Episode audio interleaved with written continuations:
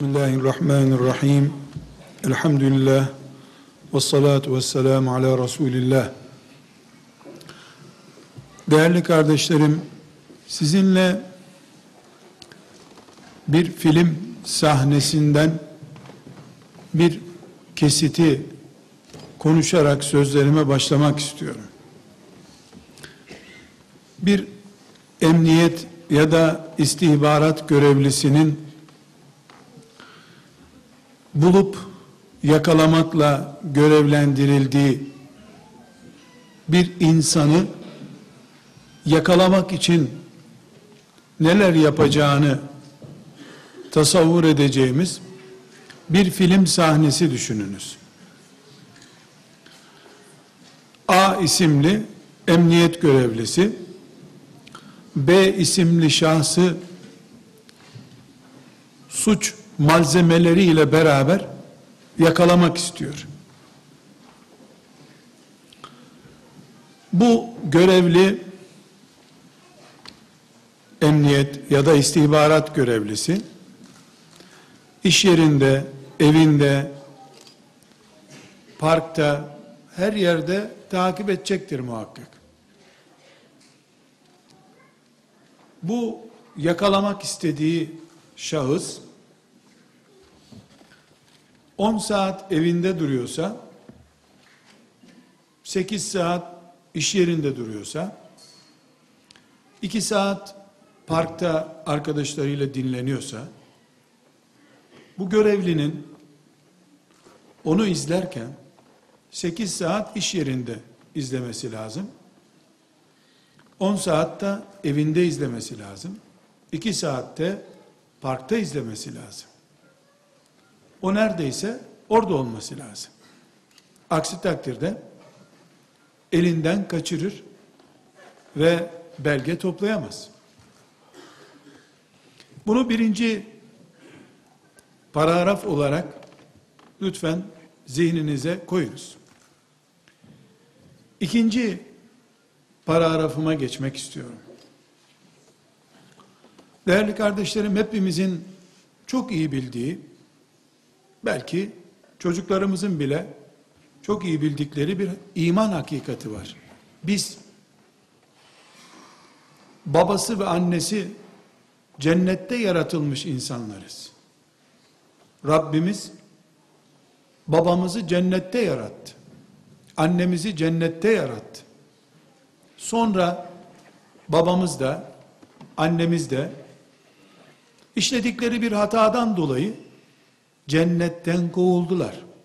Şu dünya dediğimiz yere geldiler. Ama yanlarında bir suç ortağıyla geldiler. Bu suç ortakları meşhur iblistir. Babamız ve annemiz Adem aleyhisselam ve Havva validemiz üçüncü bir kişiyle geldiler. Rabbimiz Kur'an'ında bu üç kişilik ekibi dünyaya sevk ederken nasıl gönderdiğini beyan buyurur, buyurduğu ayetlerinden birinde ba'dukum li ba'din adu diye gönderdik diyor. İnin gidin dünyaya birbirinizle sürtüşmek için gidin. Dedik diyor. Kardeşlerim, ikinci paragrafın bu bölümü önemli. Adem babamız ve Havva annemiz ve melun iblis defolun gidin cennetten gözüm görmesin sizi diye cezalandırılmadılar. Buranın kıymetini ki bilmediniz, gidin sürtüşün birbirinizle diye gönderildiler.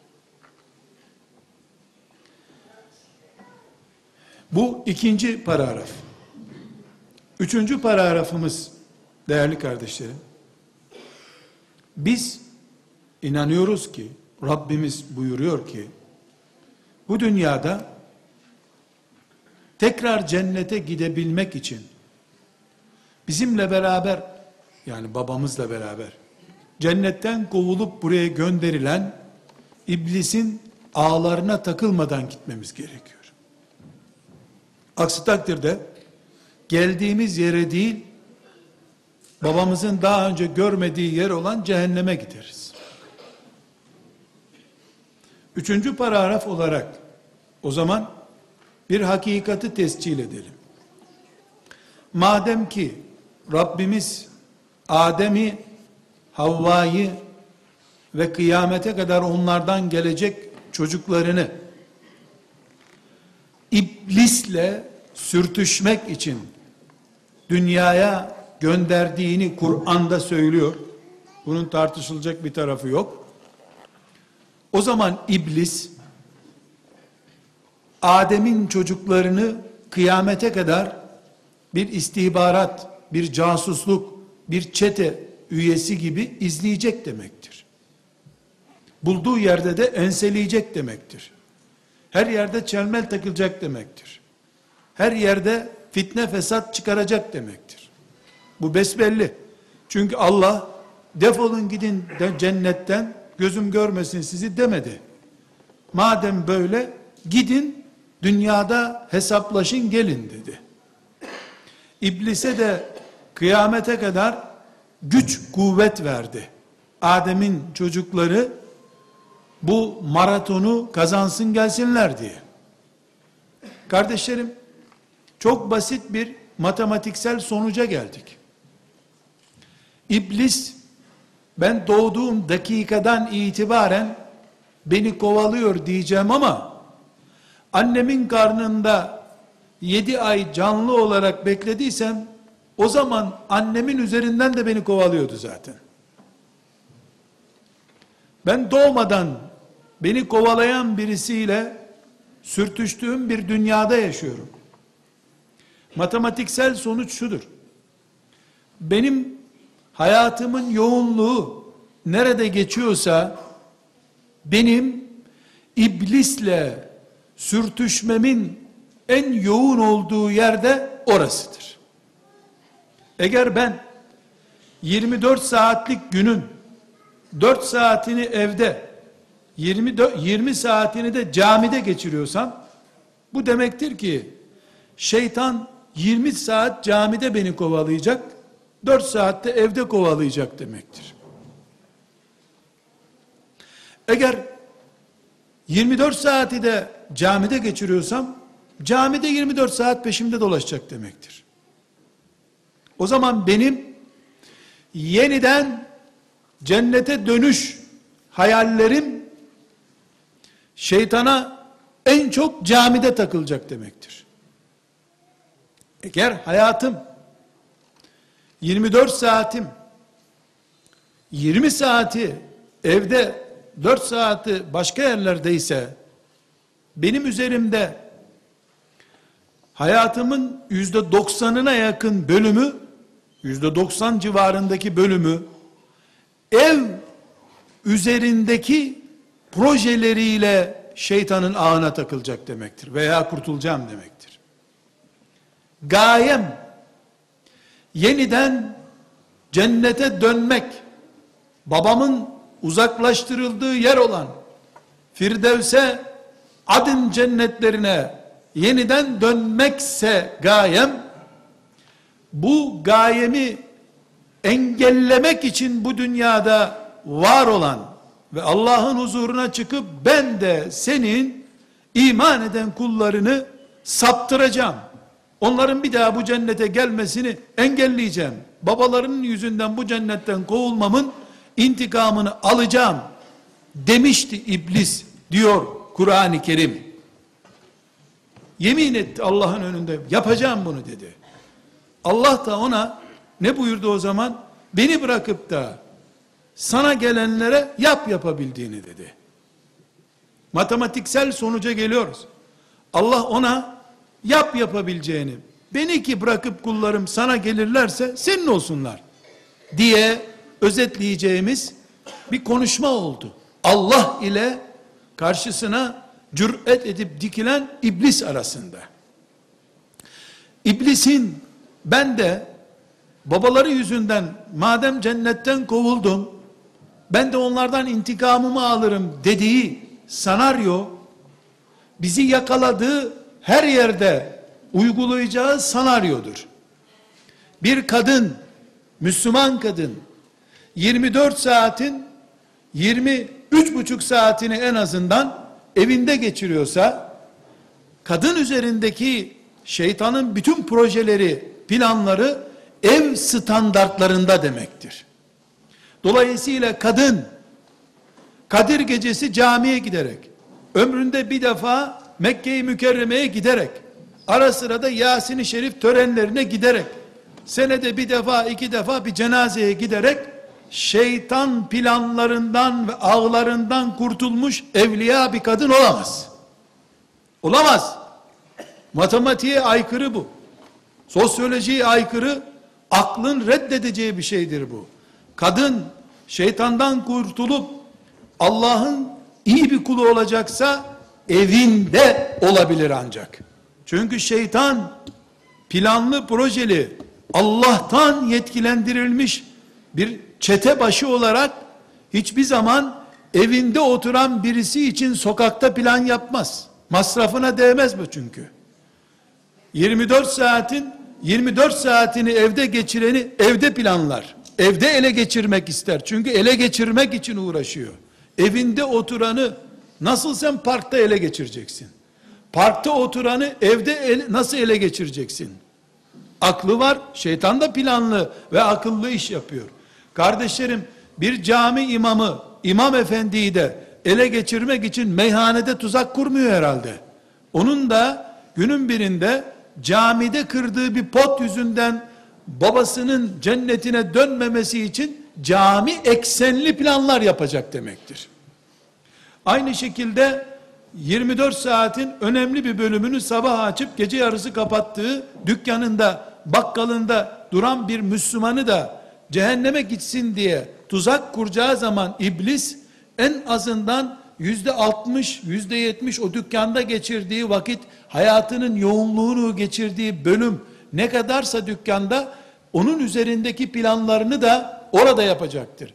Dolayısıyla aziz kardeşlerim, aklımız varsa, mantığımız varsa, hesap kitap biliyorsak, az çok gelecek planlaması yapabiliyorsak, bizi hayatımızı yoğun olarak geçirdiğimiz yerlerde batırmak isteyen şeytana karşı, Kadir gecesi camide dua yaparak kendimizi kurtaracağımızı zannettiğimizde ilk tuzağa düştük demektir zaten. Filistin'e cihad edip yardım ettiğimiz kardeşlerimizin duasıyla meşgul olurken kendi evinin Yahudileşmiş bir mantıkla güya Müslüman evi Kabe resmi asılı bir ev olduğu halde Filistin'deki Yahudinin bir tür kafasıyla yaşanan bir ev olduğunu anlayamadığın zaman şeytan sen daha savaşın nerede yapıldığını anlamadan seni cehenneme yuvarlamış demektir. Hayatımız nerede geçiyor? Çadırlarda geçiyorsa bu sözlerim evler içindi. Çadır ev, çadırda geçerli değil. Hayatımız direksiyon başında geçiyor. Hiç eve gelmiyorsak şeytanın bizimle ilgili planı araba planıdır o zaman.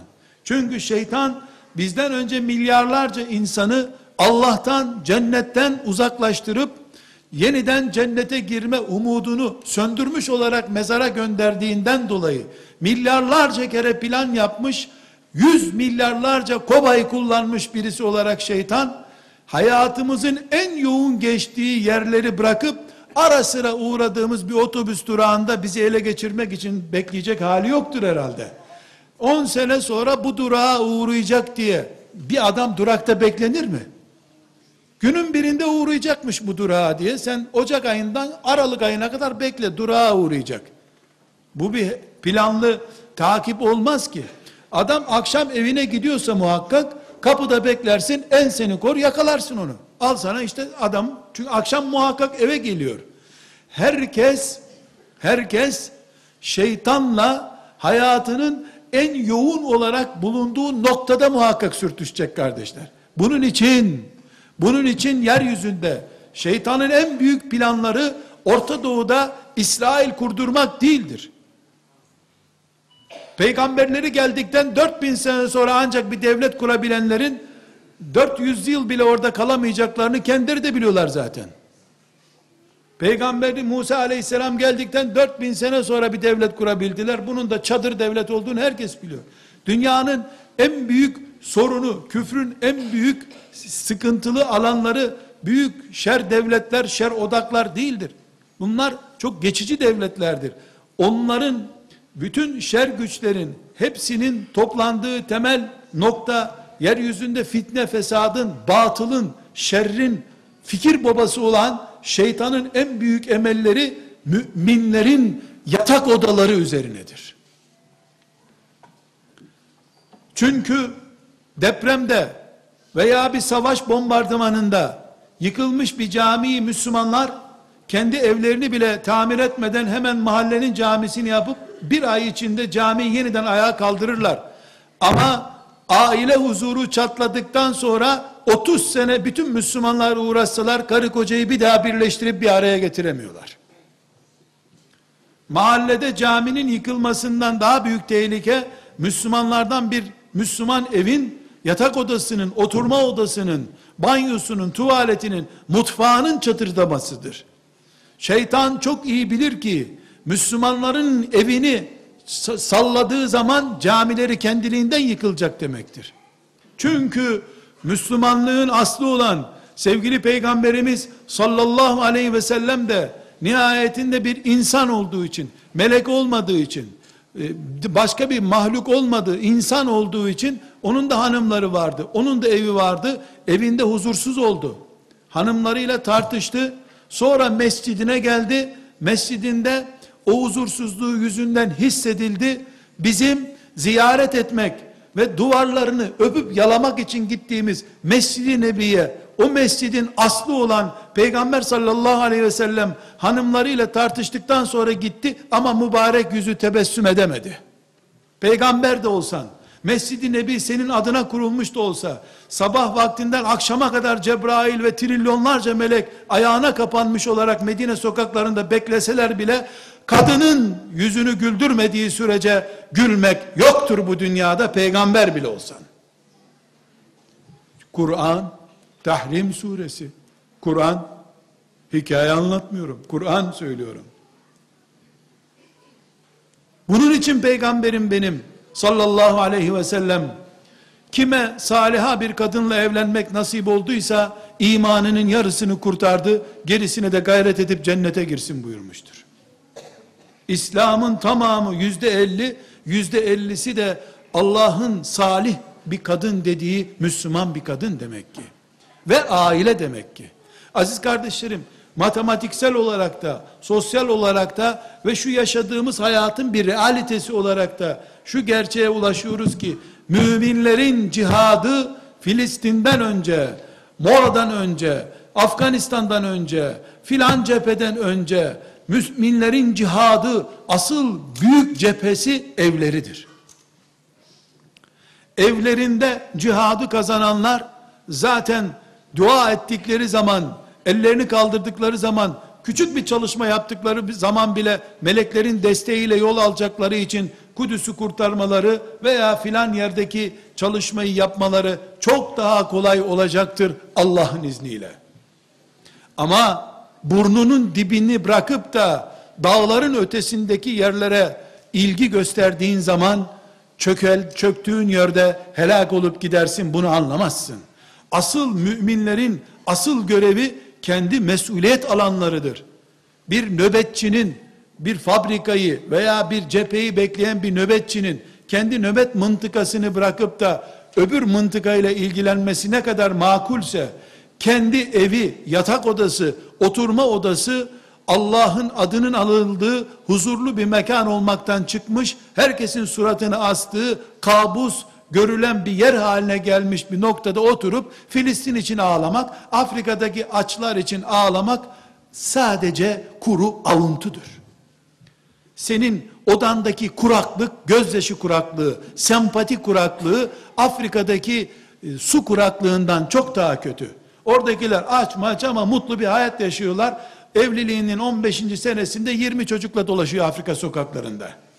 Ne biçim kuraklık, kıtlık varsa kuraklığın anlamı değişmiş olabilir ama hakikat bu. Bu sebeple kardeşlerim, şeytanın bizi izlediği, el ense etmek istediği yer evimizdir. Peygamberin evini de bunaltmak istemiştir. Ashab-ı kiramın evini de bunaltmak istemiştir. Bütün Müslümanların da kıyamete kadar en çok bunalacakları yer evleridir. Çünkü bir insanın kral olduğu yer, gerçek kral olduğu yer kendi evidir. Kendi evinde huzurlu bir hayat yaşayamayan bir insanın bu fani dünyada kaçacak ormanı bile yoktur. Bu Kur'an'ımızın işaretidir. Peygamber aleyhisselam efendimizin işaretidir. Hayat da bunu öğretmektedir. Aziz kardeşlerim, değerli mümin dostlarım, hayatı konuşuyoruz, gerçeği konuşuyoruz. Bir noktaya gelmemiz gerekiyor. Müminiz, Rabbimiz bize bir iman nimeti vermiştir. Bu iman perspektifinden gözümüzde iman bulunduğu için imanla baktığımız bu dünyada bu gerçeği görüyoruz. Allah bizi gidin, cenneti hak edin, geri gelin diye bu dünyaya gönderdi. Şeytana da izin verdi. Yalpalama yapanları, tereddüt edenleri bırak orada dedi. Hak edenler cennete gelsin. Şeytan bizi nerede kovalayacak? Evde kovalayacak. Kimdir ev? Kocan, kadının, çocukların, annen, baban, kaynanan, kaynatan. Ev deyince aklına kim geliyorsa en büyük imtihanımız onlardır bizim. Evet Filistin büyük bir davadır. Mescid-i Aksa imanımızla ilgili bir davadır. Afrika'daki kuraklık, filan yerdeki sel, filan yerdeki işgal elbette büyük bir sorundur. Ama globaldir. Bütün dünya insanlığının sorunudur. Kıyamet günü filan yerdeki kuraklıktan, filan yerdeki kafirlerin işgalinden dünya müminleri olarak sorumlu olacağız. Bir milyarız.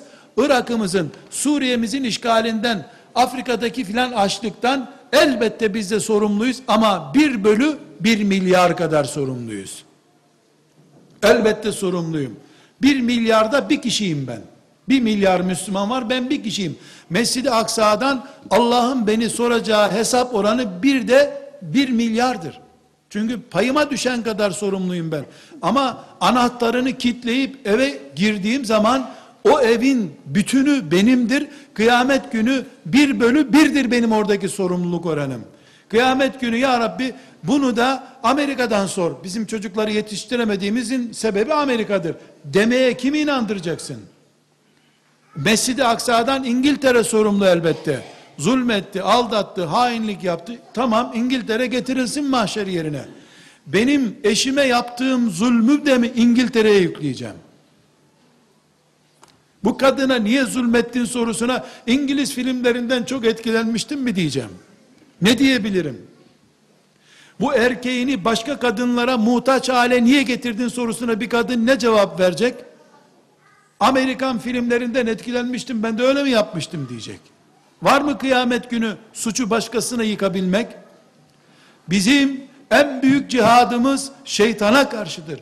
Çünkü şeytan karşımızdaki düşman değildir. Ayağımızın altındaki tabandır şeytan. İstediği tarafa bizi kaydırmak için uğraşıyor. Karşımıza bakarken biz çukura yuvarlanıyorsun. Şeytan bizim ayağımızın altıdır. Damarımızda dolaşan kan kadar aktif etkisi var üzerimizde. Allah böyle murad etmiş. Ve şeytan yüzde doksan beni evimden yakalamaya çalışıyor. Ben camiye gidip ya Rabbi şeytana karşı sana sığınıyorum diyorum. Yüzde on camideyim. Yüzde doksan evdeyim. Ama duam, çalışmam, emeğim yüzde on olan yerde yüzde yüz evime gelince onu anasına havale ettim. Anası babasına havale etti. Baba da geçmişinin büyüklerine havale etti. Hep topluca da Kadir gecesi dua ettiler zaten. iş oldu bitti. Nesil gitti. Biz hala savaşın nerede olduğunu anlayamadık. Hala biz bir cephe arıyoruz. Adam savaşı bitirmiş zaten. Nesli götürmüş. 20 yaşında gencecik kızlar anne baba tanımıyorlar. Cihad ettiklerini, mücahit olduklarını söylüyorlar. Allah Kur'an'da Allah'tan sonra en büyük sorumluluğunuz ananıza babanıza karşıdır diyor. O hayatının kararını verirken anasını yok sayıyor, babasını yok sayıyor. Bunu da Allah rızası için yapıyor. Kur'an müşrik, kafir, putperest de olsa babanı ananı üzmeyeceksin diyor. O anlı secde eden annesini babasını kanlı gözyaşlarıyla ağlatıyor. Allah'tan da korkmuyor ama Müslüman aile. Biz savaşın nerede yapıldığını anlayamamışız. Pazar filan yerde kurulmuş, biz bulgurumuzu götürmüşüz öbür mahallede satmaya çalışıyoruz. Burada fiyatlar niye yüksek diyoruz? Pazar yok ki burada. Pazar başka yerde kurulmuş.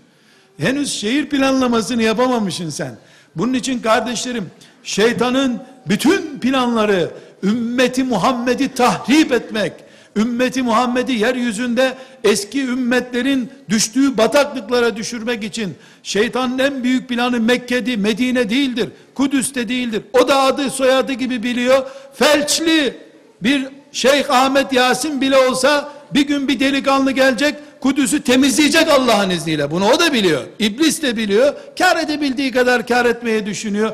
Ama bir şey biliyor ki peygamberin evinde bile aile huzursuzluğu çıkardığı zaman rahmeten alemin olarak gelmiş bir peygamberin bile mübarek yüzünden tebessüm eksildiğini o çok iyi biliyor. Onun için Müslümanların evlerine huzursuzluk soktuktan sonra camilerini dağıtmanın çok kolay olduğunu adı gibi biliyor melun iblis. Savaşımız oralardadır. Dolayısıyla aziz kardeşlerim, savaş neredeyse, cihat neredeyse bizim mücahitliğimiz de orada olmalıdır. Sabrımız da orada olmalıdır. Bana, bana filan siyasi kararlara karşı, başörtü davasına karşı 10 senedir sabrettiğini göstererek hiç kimse sabır deposu olduğunu ispat edemez. Hastalığına 10 senedir sabrediyormuş. Bunu ben anlamam. Bu çok önemli değil. İşte İsrail'e karşı sabırlı hareket ediyormuş. Böyle bir sabır olamaz. Sabır beni boğazlayan güç, düşmanım nerede boğazlamak istiyorsa orada ona alet olmamak için yaptığım yatırıma sabır denir.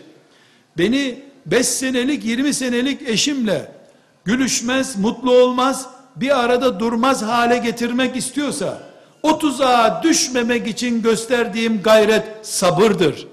Bu yüzden bu asrın en büyük cihadı müminlerin yatak odalarında ise eğer, oturma odalarında ise eğer o zaman en büyük cihad, en büyük sabır gerektirdiğine göre bu zamanın nesibesi, Ayşe'si, Hadice'si Şib'a Vadisi'nde kocası açlıktan kıvranırken, ağaç kabuğu yerken kendisi de oturup kocasıyla beraber ağaç kabuğu yiyen Hatice'nin sabrı değildir. Çünkü ağaç kabuğu yiyecek kadar aç kalan yok bu dünyada.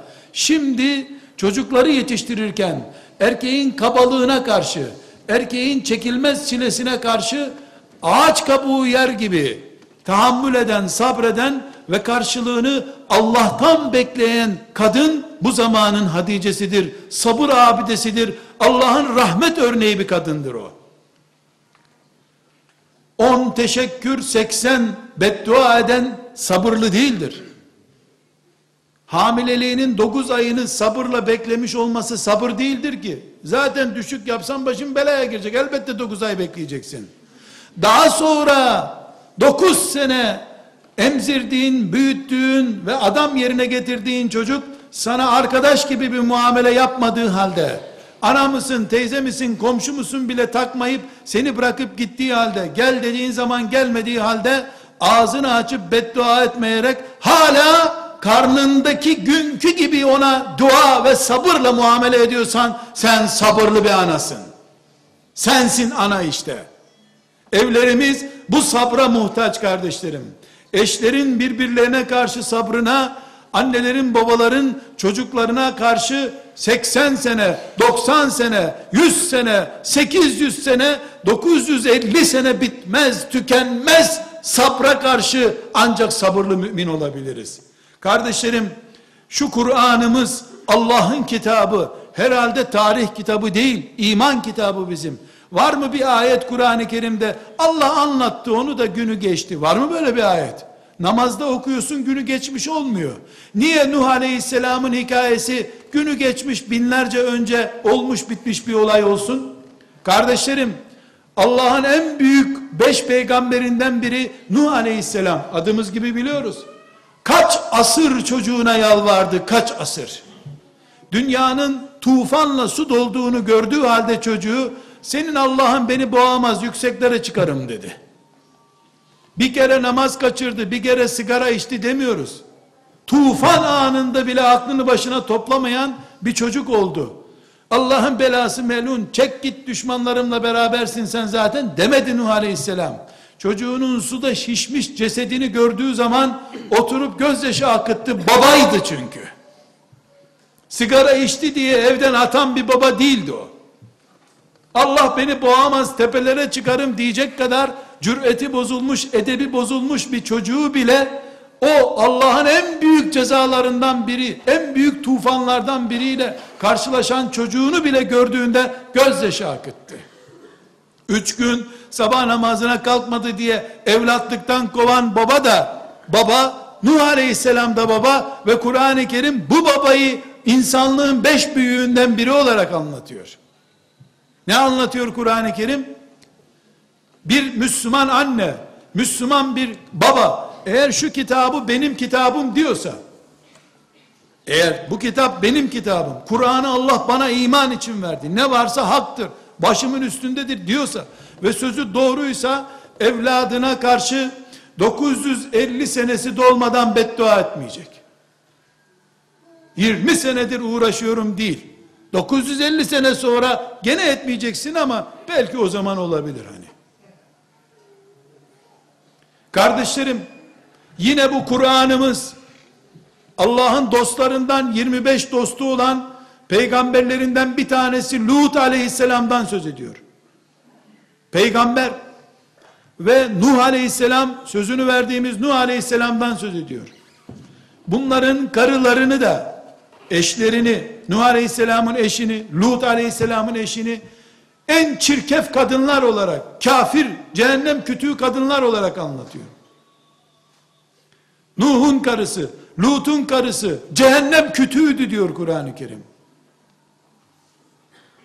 Kardeşlerim, Allah ile konuşan, ondan vahiy alan bir peygamber düşünün, karısı Allah'ın en büyük düşmanı. Ama iş bitmedi. Bu kadını boşamamış. Bu kadını boşamamış. Lut aleyhisselam üstelik bu şehir yerle bir olacak bu şehri terk et dediği zaman Allah Teala hanımını özlediği için kalbindeki duygularını bildiğinden Allah Teala geri dönüp de bakma ev ne olacak diye tembih etti üstelik Kur'an'dan öğreniyoruz. Bu mümin sabrıdır. Ve bu hikaye değil.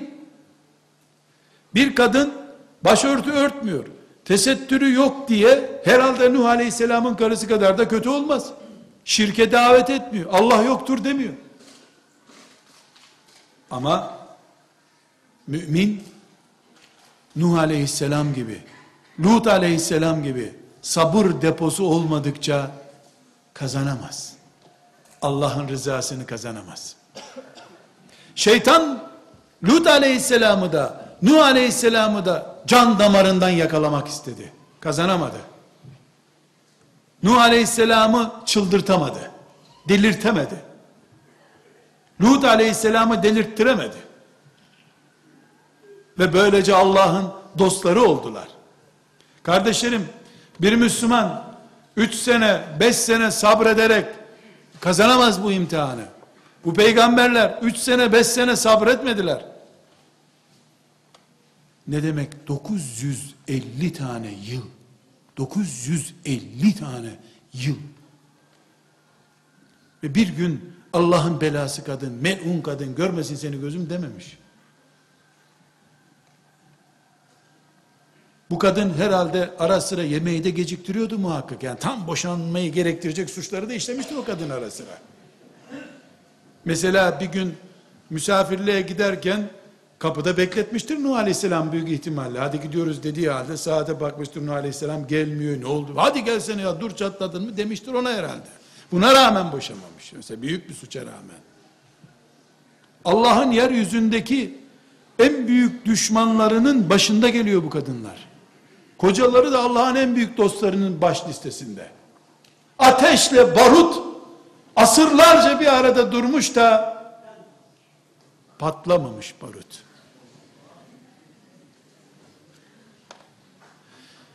İmtihan camilerde kazanılamaz. İmtihan evlerde kazanılır. Evlatlar İmam Hatip Lisesi'nde yetiştirilemez. İmam Hatiplerde Kur'an öğrettirilir. Kur'an bilmek yetişmiş insan olmak demek değildir. İnsanlık, Müslümanlık süt emzirmeyle elde edilir. Ana yapar bu işi. Baba bu işi payandayla ayakta tutar. Bunun yeri de evdir. Kardeşlerim sadece benzetmiş olmak için söylüyorum.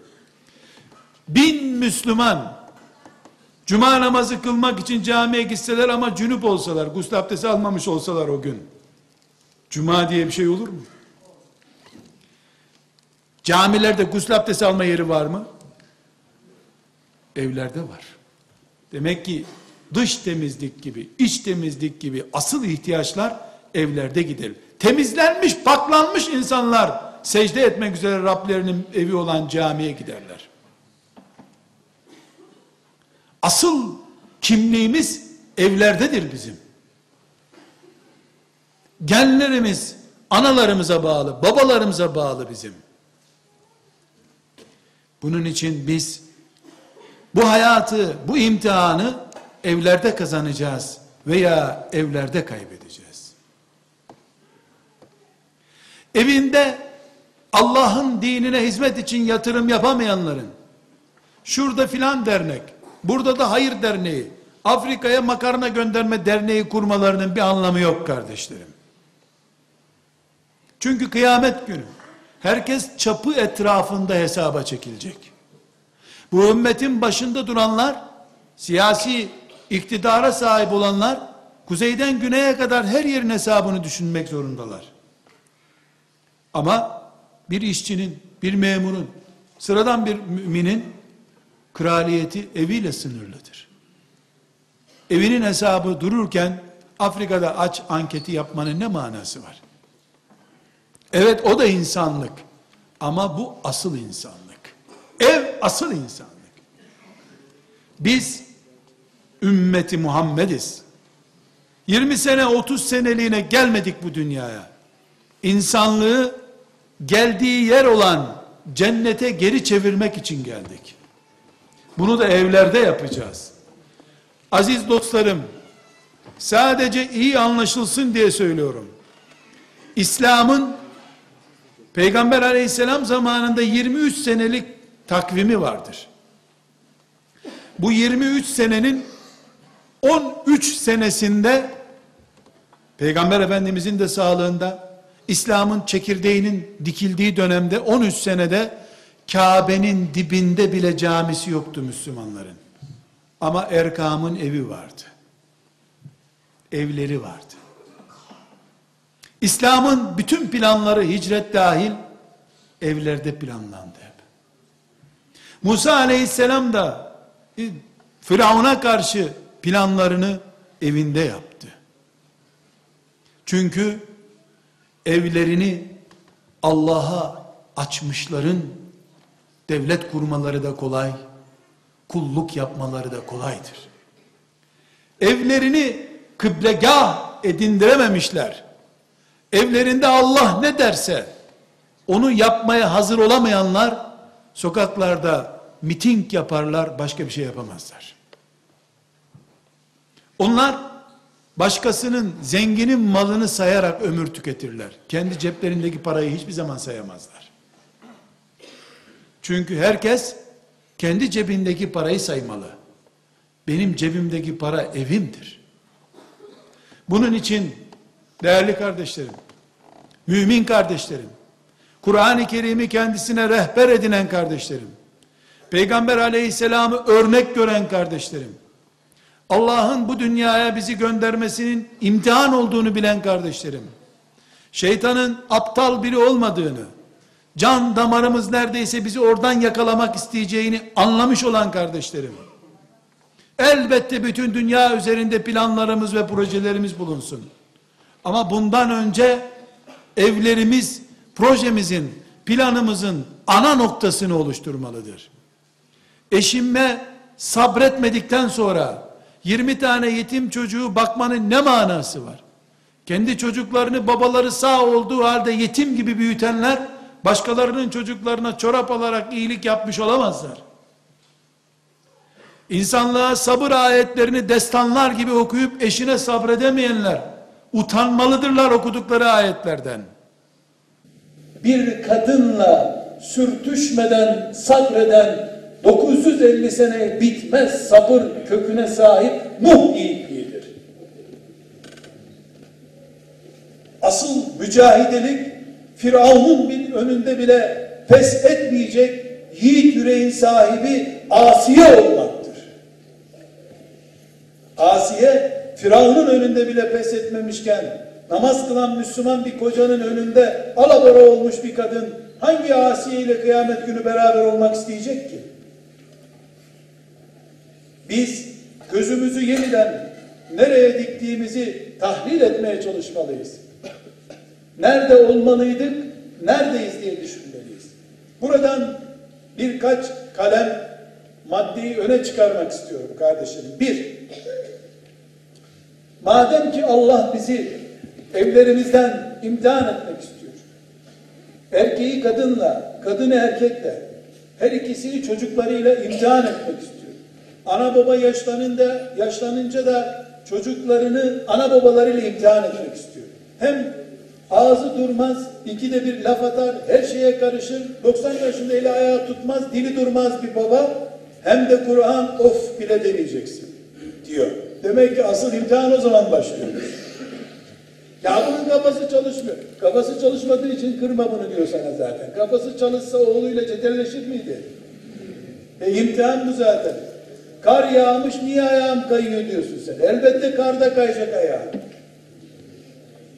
Kardeşlerim bir kere bu dünyada niçin var olduğumuzu ve imtihanı bizim değil Allah'ın belirleyeceğini kabul edeceğiz. Benim karım değil, benim imtihanım diyeceğiz. Bizim bey değil, benim imtihanım diyecek kadın. Bizim çocuk yok, bizim Allah'ın emanetleri var. Kazanırsam cennet, kazanmazsam cehennem. Biz çocuk yaptık yok, Allah verdi. Bizi de bekçi olarak tayin buyurdu. Evvela bunu kabul edeceğiz. İki, kardeşlerim, erkekler diyorlar ki, ya kadına ne verirsen bitmiyor ki ya. Bütün maaşını versen gene borç al gel diyor. Kadınlara da diyor, diyorsun, ya niye sabır? Ya bu erkeğin istekleri bitmiyor ki ya. Plastik olsan dayanamazsın buna diyor. El hak doğru. İnsanoğlu ne diyor peygamberim benim sallallahu aleyhi ve sellem bir vadi dolusu altını olsa ikinci vadi nerede bu dünyada diye merak eder. Onu versen üçüncüsünü arar. Doymaz insanoğlu. İnsanoğlu doymaz. İnsan böyle bir varlık. Dolayısıyla kadın ve erkek başta yanlışı şurada yapıyor. İyilik yaptım bizim hanıma herhalde yedi sene unutmaz bunu zannediyor. O da yedi dakikada unutuyor. Bir bilezik almış ya bir gün. Ve o artık onu kıyamete kadar unutmayacak zannediyor. Ya Allah'ın sana milyarlarca iyiliğinden hangisini hatırlıyorsun sen be adam? Sen hatırlıyor musun hiç? Bu bizim bir yanlışımızdan kaynaklanıyor. Kardeşim sen fanisin. Her an ölüm korkusuyla yaşıyorsun. Tamahkarsın. Senin gibi bir fani ve tamahkar birisinden ne bekliyorsun ya? Bu enayilik. Yap Allah'tan bekle. Neden biliyor musun?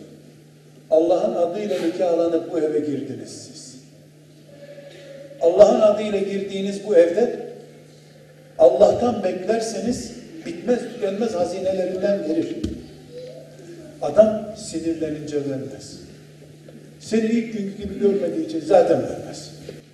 Vaat etmişti, vaat ettiği zaman duruşmamıştı. Şimdi duruştun vermez. Tapuyu vermez sana. Kimden bekliyorsun? Yanılgın burada senin zaten. Yap, Allah'tan bekle. Evin tapusunu bana söz vermişti. Allah cennet sözü veriyor, ondan al sen. Birbirimizden bekleyerek düşüklük gösteriyoruz. Allah'tan bekleyelim. Hatta hatta çocuklarımızın üzerindeki büyük emeklerimizi de çocuklarımızın muruetini görmek için, beklenti içinde karşılıklı olarak yapmıyor. Ne yapalım? Ben ümmetimi hazırlıyorum. Bu çocuk ümmetime yar olursa bana gelecek rahmetler yeter zaten. Olmazsa da Allah görüyor ya, defterime yazmıştır muhakkak derim, rahat eder. Yoksa ananın babanın ağlaması bitmez. Çünkü senin istediğin gibi olup olmaması senin elinde değil ki. Anneler, babalar, ya Allah için biri söylesin ya. Hangi birimiz, hangi birimiz Yakup Aleyhisselam kadar ahlaklı, vefalı, duası makbul olabiliriz de, çocuk yetiştiririz de, büyük abisi, küçük abisini kuyuya atmaz. Birimiz var mı ki Yakup Aleyhisselam'dan daha adilimdir ben? Benim duam ondan makbul diyebilir misin ya? E, Yakup Aleyhisselam gibi birisi çocuk büyüttü. E, büyük oğlu küçük Yusuf'u kuyuya attı. Kardeşim katil oldu. Bu dünya budur. Bizim için Allah değişik bir dünya mı yaratacak? Gerçekçi olmamız lazım. Hangi birimiz Nuh Aleyhisselam kadar çocuk terbiyesinde başarılı olabiliriz? Beceremedi Nuh Aleyhisselam. Olmadı. Ama Nuh Aleyhisselam da Yakup Aleyhisselam da kazandılar. Çünkü onlar sonuç için çalışmıyorlardı. Allah için çalışıyorlardı. Babalığının göre, gereğini yapıyordu. Yaptı, oldu olmadı Allah'a bıraktı o işi. Tarlayı ektik, yağmuru Allah'a bıraktık. E çocuğa çalıştık, niye sonucu Allah'a bırakmayalım ki? O da değişik bir tarla. Mantığımız birbirimizden bekleme üzerine kurulmamalıdır.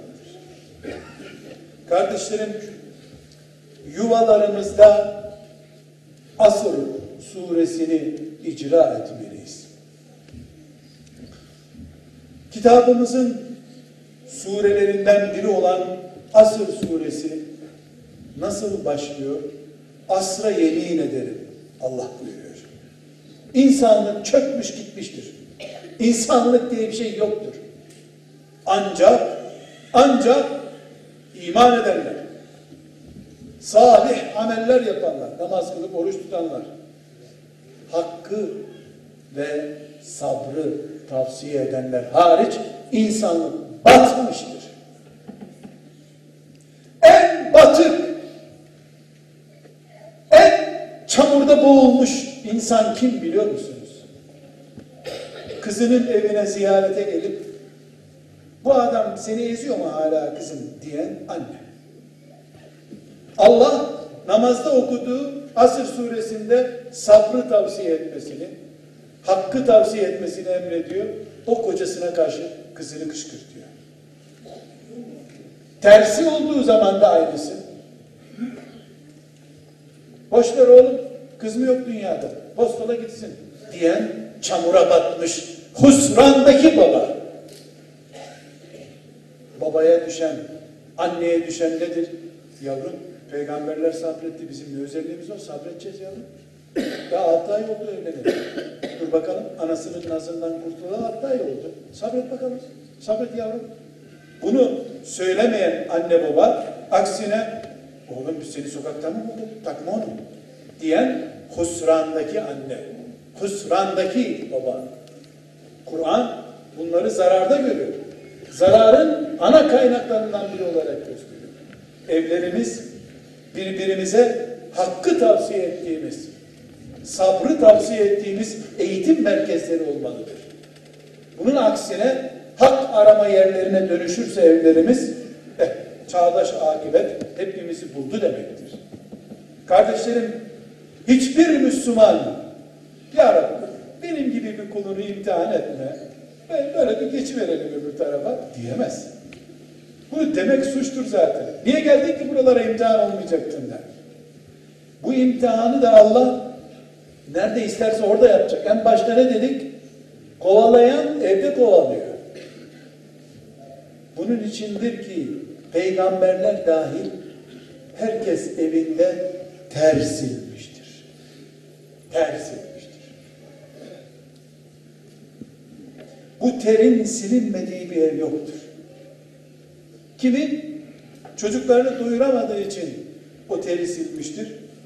Kimi de çocuklarını fazla doyurduğu için ter silmek zorunda kalmıştır. Evlerimiz bizim imtihan yerlerimizdir. Rabbimize kavuşuncaya kadar bıkmak, usanmak yoktur. Kavuştuk mu Rabbimize, dünya bizim zaman. İnsan cennete gitmek için gelmiştir. Ama burası gideceği yer değildir. Burası bizim istasyonumuzdur. Dünyayı abartmanın gereği yoktur. Filmlerdeki gibi öyle aktörlerin oynadığı güzel sahnelerdeki roller bu dünyada yoktur. Öyle bir dünya kafir için olabilir. Zavallının gideceği cenneti yok. Bari sahte bir cennette dursun birkaç sene. Biz buraların adamı değiliz. Yabancıyız. Misafiriz. Garibiz. Peygamberimize yar olmamış bir dünyada yaşıyoruz biz. Kim Allah'ın dostuysa rahat bir gece geçiremedi bu dünyada. Biz niye rahat geçirelim ki? Elbette dert istemiyoruz Allah'tan. Ama Rabbim dert takdir ederse bana sabır versin ben yaşayayım dedim. Bunun için Kur'an ey Rabbimiz bize sabır yağdır diyor. Böyle dua edin diyor. Sabır yağdır Allah, sabır yağdır. Çünkü sabır iplikle taşınarak yetmez. Gökten yağmur gibi yağacak sabır, içinde ıslanacağız o sabrın da ateşimiz sönecek. Kardeşlerim, evlatlarımıza karşı birbirimize sabır tavsiye edelim. Komşular birbirlerine sabır tavsiye etsinler. Ama sabır sabır değil. Bu işin aslını hatırlatan mantığı üzerinden bir sabır tavsiye edelim birbirimize. Ve aziz kardeşlerim sabrı pratikte yaşamalıyız. Ya sabır ya sabır diye tesbih çekerek değil. Sabrın içini doldurarak. Nedir bunun içini doldurmak? Kadının erkeğe karşı hileleri bellidir. Erkeğin de kadına karşı hileleri bellidir. O hileleri kökünden kurutmak lazım. Kabadayılıkla değil, hakkaniyetle kurutmak lazım. Cıngırar çıkararak değil, hakkı, hakkaniyeti yerine getirerek kurutmak lazım. Eğer biz sabrı sadece böyle konferanslarda dinlediğimiz Amener Resulü okuyunca da amin deyip kapattığımız bir konu yaparsak sabıra hasret gideriz bu dünyada. Sabır oturup beklemenin adı değildir. Gerekeni yapmanın adıdır. Ondan sonra da Allah seni terletmeyi murad ettiyse terini bile silmez beklersin. Ama gerekeni yapacağız. Mesela kadınlarımızın en büyük sorunu ne dedik? Evde 24 saat geçiriyorlar. Evde 24 saat çamaşır makinesi, bulaşık makinesi, dikiş makinesi her şey makinalaşmış. Kadına da dert çıkarma makinesi görevi düşmüş. O da dert üretiyor. Makine gibi dert üretiyor. Bitmiyor dertler. Hasta değilse de çocuğu niye hasta olmadı diye endişe ediyor. İş çok çünkü. Sırtında çocuğuyla tarlada çalışan kadın var. İki gün önce doğum yapıp şimdi tarla kazan kadın kaldı mı dünyada? Vakit çok. Vakti çok olan kadar şeytana şeytana aday, tuzağına aday bir kimse yok mu dünyada? Bunun için aziz kardeşlerim sabır ne biliyor musunuz? Evlerimizdeki sabır kadınlarımızın okumalarını, kültürlenmelerini, sosyal bir faaliyete katılmalarını sağlamaktır. Akşama kadar oturan, akşama kadar fikir üretecek. Şeytan onu ihva etmeye çalışacak. Boş vakit değil, vakit bulamaz Müslüman olmak lazım. Vakit yetmiyor olması lazım. Erkekler için de geçerli bu. Kadın ve erkek yatağa girdiklerinde birbirlerine teselli için sarılıyor olmalarıdır, olmaları gerekir. Yorgunluklarını birbirleriyle gideriyor olmaları gerekir. Muhasebe yapmak, hesaplaşmak için çocuklar görmesin şurada bir günlük bilançoyu çıkaralım diye bir araya gelmemelidirler. İçini doldurmaya sadece bir örnek olarak veriyorum. Ümmeti Muhammed günün birinde vakit fazlalığı yaşayacaktı diye bilinseydi herhalde bugünlerin faturasını da eski alimlerimiz takdir ederlerdi. Ne yazık ki kardeşlerim oturup dedikodu yapmaya vaktimiz var. Oturup birbirimizin kuyusunu kazmaya vaktimiz var. Afetlerin başında bu geliyor zaten. Çok boş olduğumuz için hastalıklarımız aklımıza geliyor. Muhtemel hastalıklarla yaşıyoruz. Oturup hayatımızı dolu dolu yapmamız lazım. Evet gezmeliyiz, piknik yapmalıyız, seyahate gitmeliyiz ama o da bir işimiz olduğu için, boş vaktimiz olduğu için değil. Kardeşlerim tekrar sözlerimi baştan alıyorum. Bizim hayatımız nerede geçiyorsa imtihanımız da orada olacaktır. Herkes camide kaç dakika, evde kaç saat geçirdiğine baksın.